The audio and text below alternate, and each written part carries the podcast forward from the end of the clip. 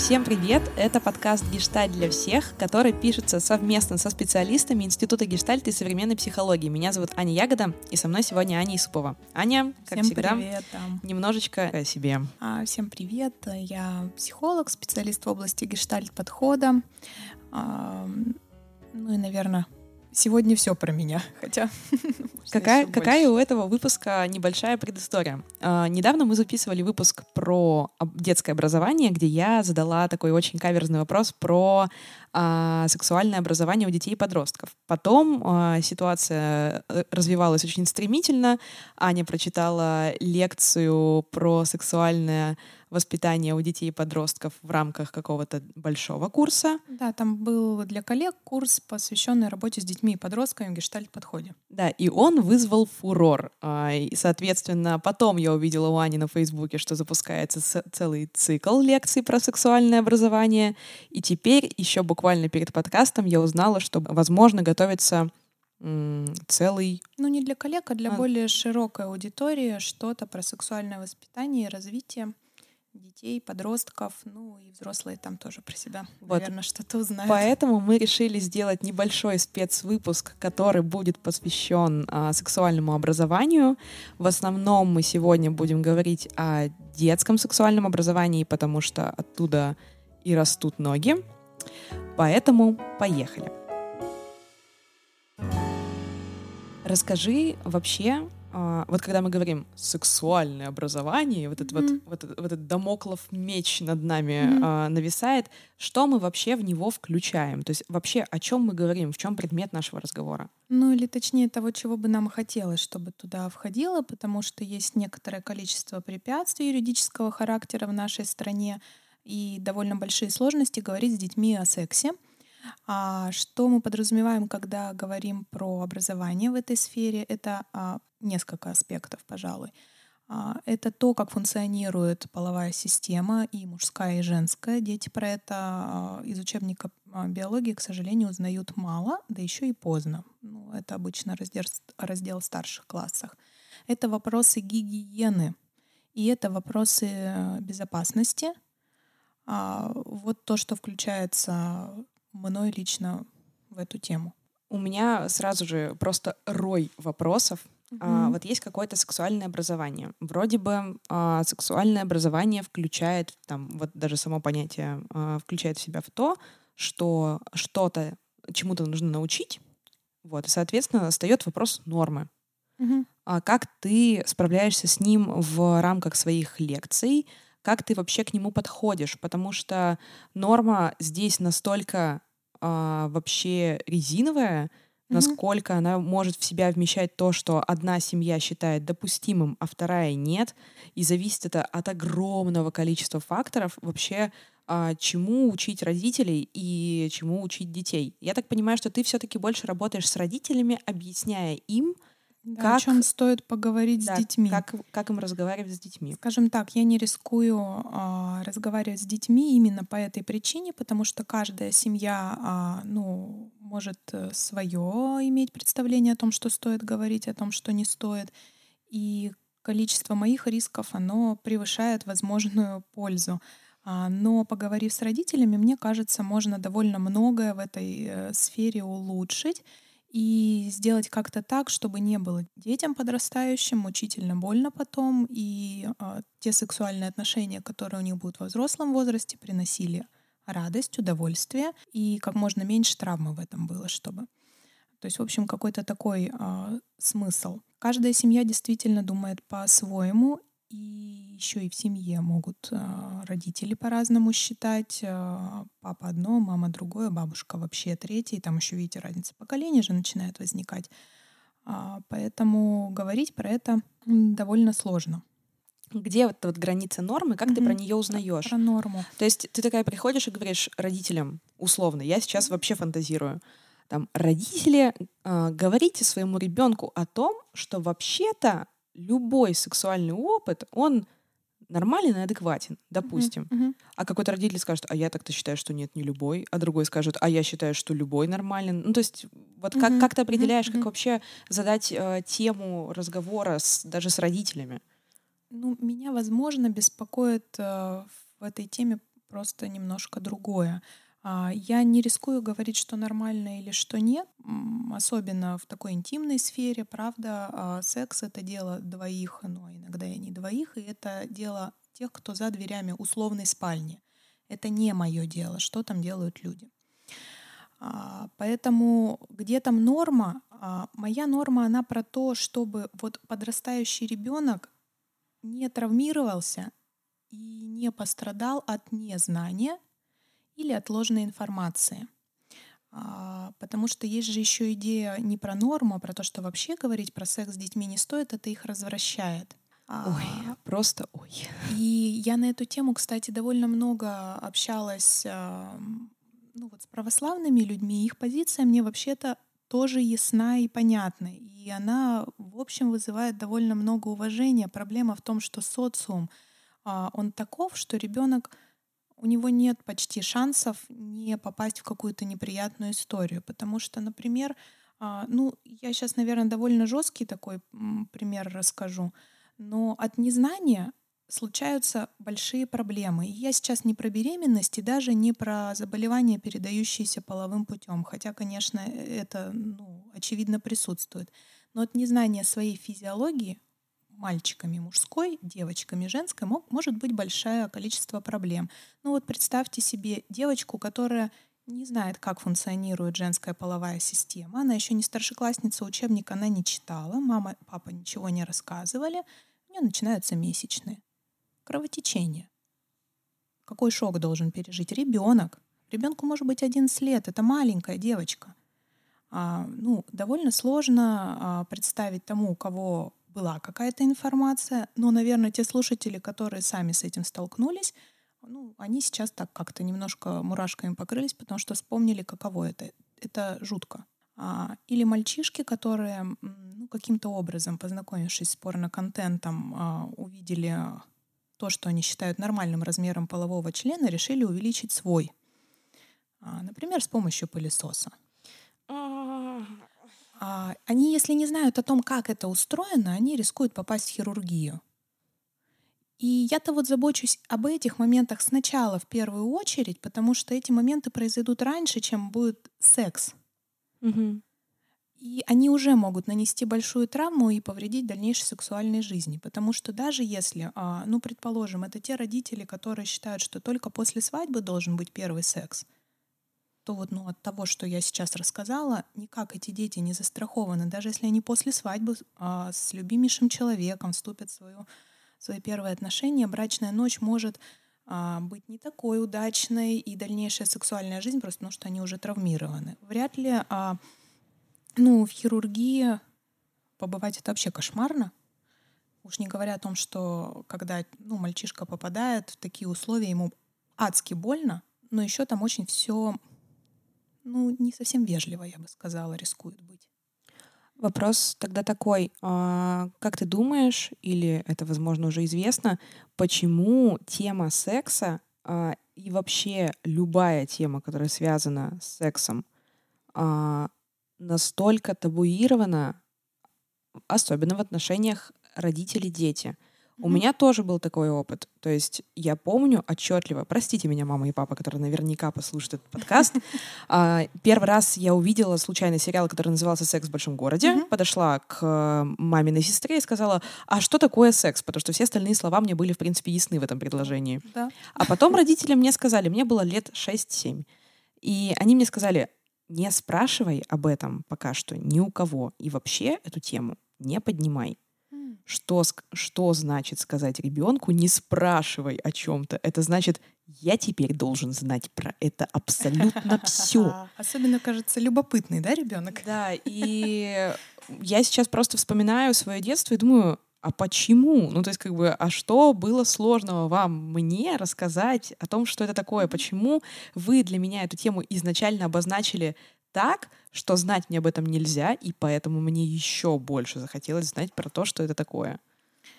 Ну, одна, од, один из вариантов, почему это вот так сильно, это, конечно, все, да, исторически обусловлено разными вещами, но вот одна вещь, которая меня сильно впечатляет, а, это про то, что, ну вот, когда мы говорим секс — это радость сейчас, И я говорю это как-то ну, совершенно спокойно и уверенно, да, это классно. А, ну вот это было не так, потому что пока не было адекватной контрацепции, секс имел а, последствия, ну, в виде ребенка, ладно, если это пара в браке, и они там хотят ребенка, но в виде второго, третьего, четвертого, пятого и так далее, пока а, женщина хорошо репродуктивно функционирует, уж не говоря о количестве выкидышей, если это частые беременности. Ну а если это нежеланные дети, то что это аборты? И, ну, работая с э, женщинами, я не встречала ни одной, у которой бы аборт не перевернул душу. Это даже те, кто уверены, что это просто медицинская а, процедура. А, я не буду там говорить про то, как правильно или нет тему. Ну, тут, правда, каждый решает а, про себя сам, но а, никогда нельзя быть уверенным про то, что а, там дочка отнесется к этому как к медицинской процедуре. Возможно, ее душу это разорвет в клочья. И в этом смысле передать про то, что секс это радость, это просто опасно. А, и это огромнейшая ответственность. Это непонятно, зачем нужно. Но в том случае, если ну, не было адекватной контрацепции, а, количество секса было ниже, ну там то беременность, то кормить, то там, значит, вообще не подходи ко мне. И ну, такого сексуального развития в паре тоже не было. Поэтому, опять же, сказать, что это вот, ну, как-то что-то, про что стоит э, как-то там, не знаю, рассказывать и делиться, наверное, довольно сложно. Ну, и еще, конечно, точно есть история про то, чтобы не развращать детей, что детям рано, и тоже из каких-то сохраняющих соображений-то. То есть, в общем, все это было про то, чтобы обезопасить, мне это кажется, очень много что.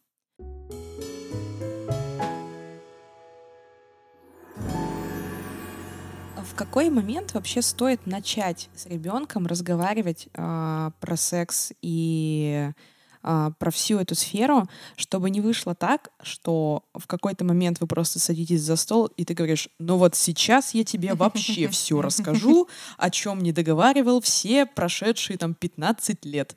Вот чтобы да. не, не возникало вот этих вот неловких разговоров, а, чтобы там, я понимаю, что на самом деле родителю это тяжелее, скорее всего, чем ребенку. Угу. Ребенок сейчас может узнать откуда угодно Вопрос в том, какая именно да, это будет информация. информации, к сожалению. Но узнать он может. И угу. достаточно быстро, быстрее, чем могли это делать э, люди, у которых там не было интернета в какой-то момент. Да, нужно было найти специальную книжку. А, вот. Или пообщаться со знающим другом, подругой. Ну, в общем, да, сейчас чуть-чуть можно быстрее. Да, и так как Спроси сейчас быстрее, а, то вопрос а, в том, что ребенок все равно узнает, это уже он понятен. Вот когда надо начать, а, с чего вообще начинать, с какой возраст? Ну, начинать надо сначала с себя. А, и вот прийти в эту точку, когда уже а, секс не про страдания все-таки. Ну, я уверена, что и раньше были те пары, для которых это была радость, ну, если мы говорим массово, что сейчас время такое, что вообще секс — это одна из частей жизни, довольно приятная часть жизни. Это вот начать с себя. И из этой точки говорить с детьми гораздо проще, потому что, ну, Говорить надо тогда, когда возник первый вопрос. «Мама, откуда я появился?» И говорить честно, как есть. А правило одно. Вот что ребенок спросил, то мы и отвечаем. Не больше. Ну, то есть прям подробности картинок, демонстрации, не дай бог, демонстрации голых мужских и женских тел с указкой. Ну, я просто всякое разное видела, с всем сталкивалась. Интересным всяким, да. А, это лишнее, это скорее травмирующее, но ответить на вопрос, показать книжку, соответствующую возрасту.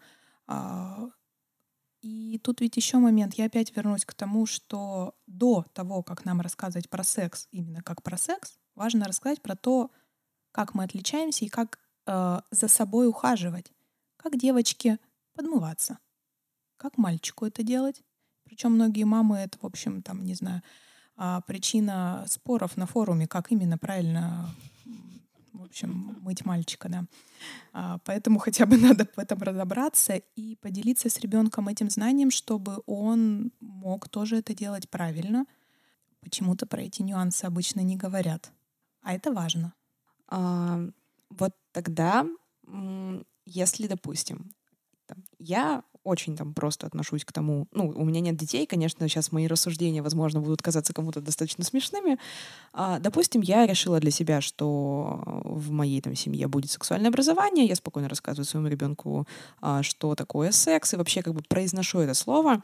И вот то, что может случиться в дальнейшем, это а, ребенок рассказал другому ребенку, угу. у которого в семье это все табуировано. Угу. И вот а как ты советуешь справляться с такими ситуациями, когда а, возникает а, такой момент, что дети делятся друг с другом, и та информация, которой они делятся, она потом уже а, переносится на родителей, которые выясняют отношения друг с другом? Ну, один из таких способов немножко оградить себя от выяснения с родителями каких-то таких э, неудобных вот этих моментов, конечно, еще и своему ребенку рассказать, что вообще-то мы сейчас говорим на интимную тему. Интимная тема — это то, о чем говорят с теми, с кем кому очень доверяешь. Это то, про что они кричат на улице. Потому что есть прекрасный возраст, там, пяти, где-то шести лет, когда они ходят и кричат «писька, писька», ну, как бы, и смотрят, как все реагируют. Ну, вот уже немножко про секс вроде как. Это шокирует, и вот это же тоже про то, что, слушай, ну в социуме не принято говорить много про это вслух, а, что не все про это готовы говорить. Если у тебя есть вопросы, я буду очень рада, если ты спросишь меня. И я буду очень рада, если спросишь меня, когда тебе будет 15 тоже. Я обещаю покраснеть, побледнеть, но честно ответить на твои вопросы, даже если мне будет очень неудобно. Потому что, да, информация доступна, но она такая странная. 15-летний ребенок чаще всего не может разобраться, где правда, где нет. Ну, в а, моем детстве были энциклопедии для девочек. Их было 4 или 5 видов. Все. Угу. Там можно было прочитать про все, про что они сочли нужным написать. Больше добыть информацию было достаточно сложно. В этом смысле она была контролируема. Господи, чего сейчас только не рассказывают дети? Нечто такое, что мне даже непонятно, как оно родилось-то. Угу. А, поэтому... Кто создал эту информацию? Да, поэтому история про то, что давай это наш с тобой личный такой разговор, и я в нем готова углубляться, потому что это про твое здоровье, про твою безопасность, и для меня это очень важно. Оно может уберечь от того, чтобы ребенок пошел налево и направо про это рассказывать. А, но, с другой стороны, важно быть готовым к тому, чтобы тогда защищать свою позицию. Да, в нашей семье свободно говорят про секс. Это моя позиция.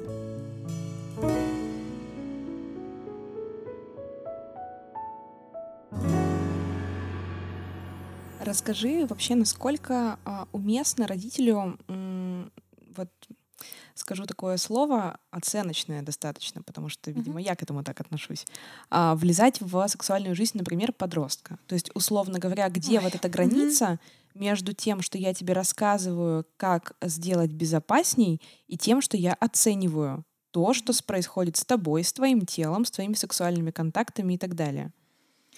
Это вообще очень сложный вопрос, а, потому что, ну, по закону я отвечаю за ребенка до 18 лет. Но учитывая общую тенденцию к тому, чтобы гораздо дольше детство продолжалось и родители дольше отвечают за детей, в том числе за их здоровье и за лечение того, чего они там натворили — в общем, вроде как я имею некоторое право в эту жизнь-то э, заглядывать, но это интимная сфера. Когда я говорю, что это интимный вопрос, я должна себе верить, и тогда и ребенку верить. А, вот это частый вопрос, э, давать ли детям презервативы. Вот только хотела его спросить. Не подтолкнет ли это к тому, чтобы им воспользоваться? Ну, Моя личная позиция про то, что хуже, если ребенок начнет заниматься сексом, у него не будет презерватива. Потому что тут последствия, в общем, могут быть э, совсем печальные. Того, чего мне бы не хотелось. А, ну и потом давать деньги на презервативы тоже та еще история. Ну, то есть, когда надо, пойдет и купит. Да ладно, они все равно стесняются, ничего они не пойдут и не купят. Купят они чипсы, газировку или что они там предпочтут. Угу. Уж точно не средства контрацепции. А, нет. Такого не будет. Ну, нет, шансов прям мало. А, потому что для этого нужна такая уже взрослость, ответственность и сознательность и полное понимание того, что будет, если не будет презерватива. Ну, не всегда у взрослых-то есть. Угу. Ну, как-то так.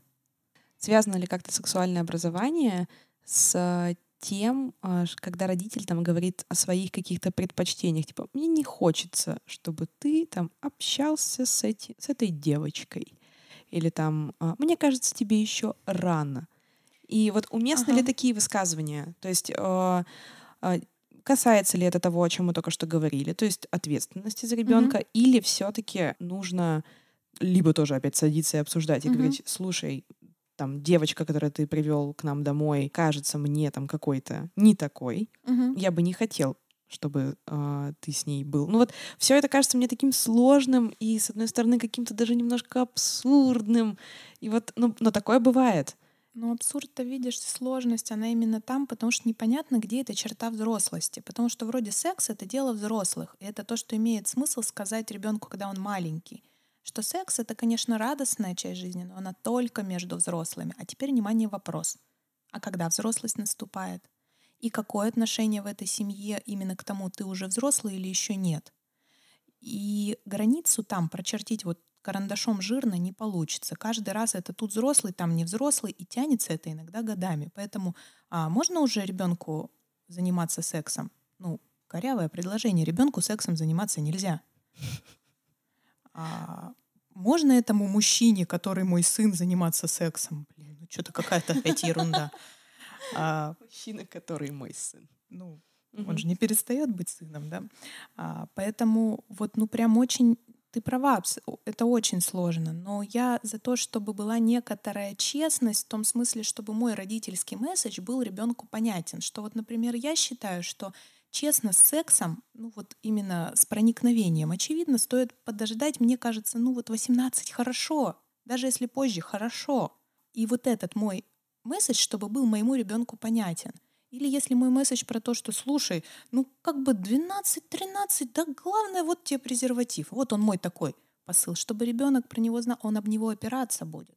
А, несмотря на то, что дети отталкиваются, пытаются сделать наоборот, они там ищут себя, это их задача возраста, им важно понимать вообще, ну, что ли, что родители про это думают. А про это говорят не в 15 лет, про это говорят, в общем-то, раньше — когда вот э, начинают рассказывать про то, что секс — это занятие двух взрослых людей, приятное только по обоюдному согласию. И это должна быть правда до последнего слова, потому что если а, я в своей, не знаю, там жизни, в своей семье, а, ну, у нас там не принято дожидаться чьего-то согласия, вообще, в принципе, я не про секс сейчас, то очень странно будет утверждать ребенку, что а вот секс — это там, где нужно дождаться согласия другой стороны. Хм, с чего? А, и вот те послания, которые мы закладываем ребенку, которые мы говорим, они должны быть, а, правды, б, внятными. Я надеюсь, что я как-то вот, ну, сейчас внятно звучу, не знаю. Да, мне все понятно. У меня еще был такой а, заключительный вопрос. А, ты создала, ну, сейчас какой-то, по крайней мере, цикл, угу. состоящий из пяти лекций. А расскажи просто, а, как называются эти пять лекций, то есть что они затрагивают? Это цикл онлайн-лекций для коллег про сексуальное развитие и воспитание ребенка и гештальт-подход. Ну, вроде как, чем гештальт-подход? Дорогие коллеги, кто психологи, но не гештальтисты или начинающие гештальтисты, может помочь э, в работе с сексуальной проблематикой у ребенка и подростка.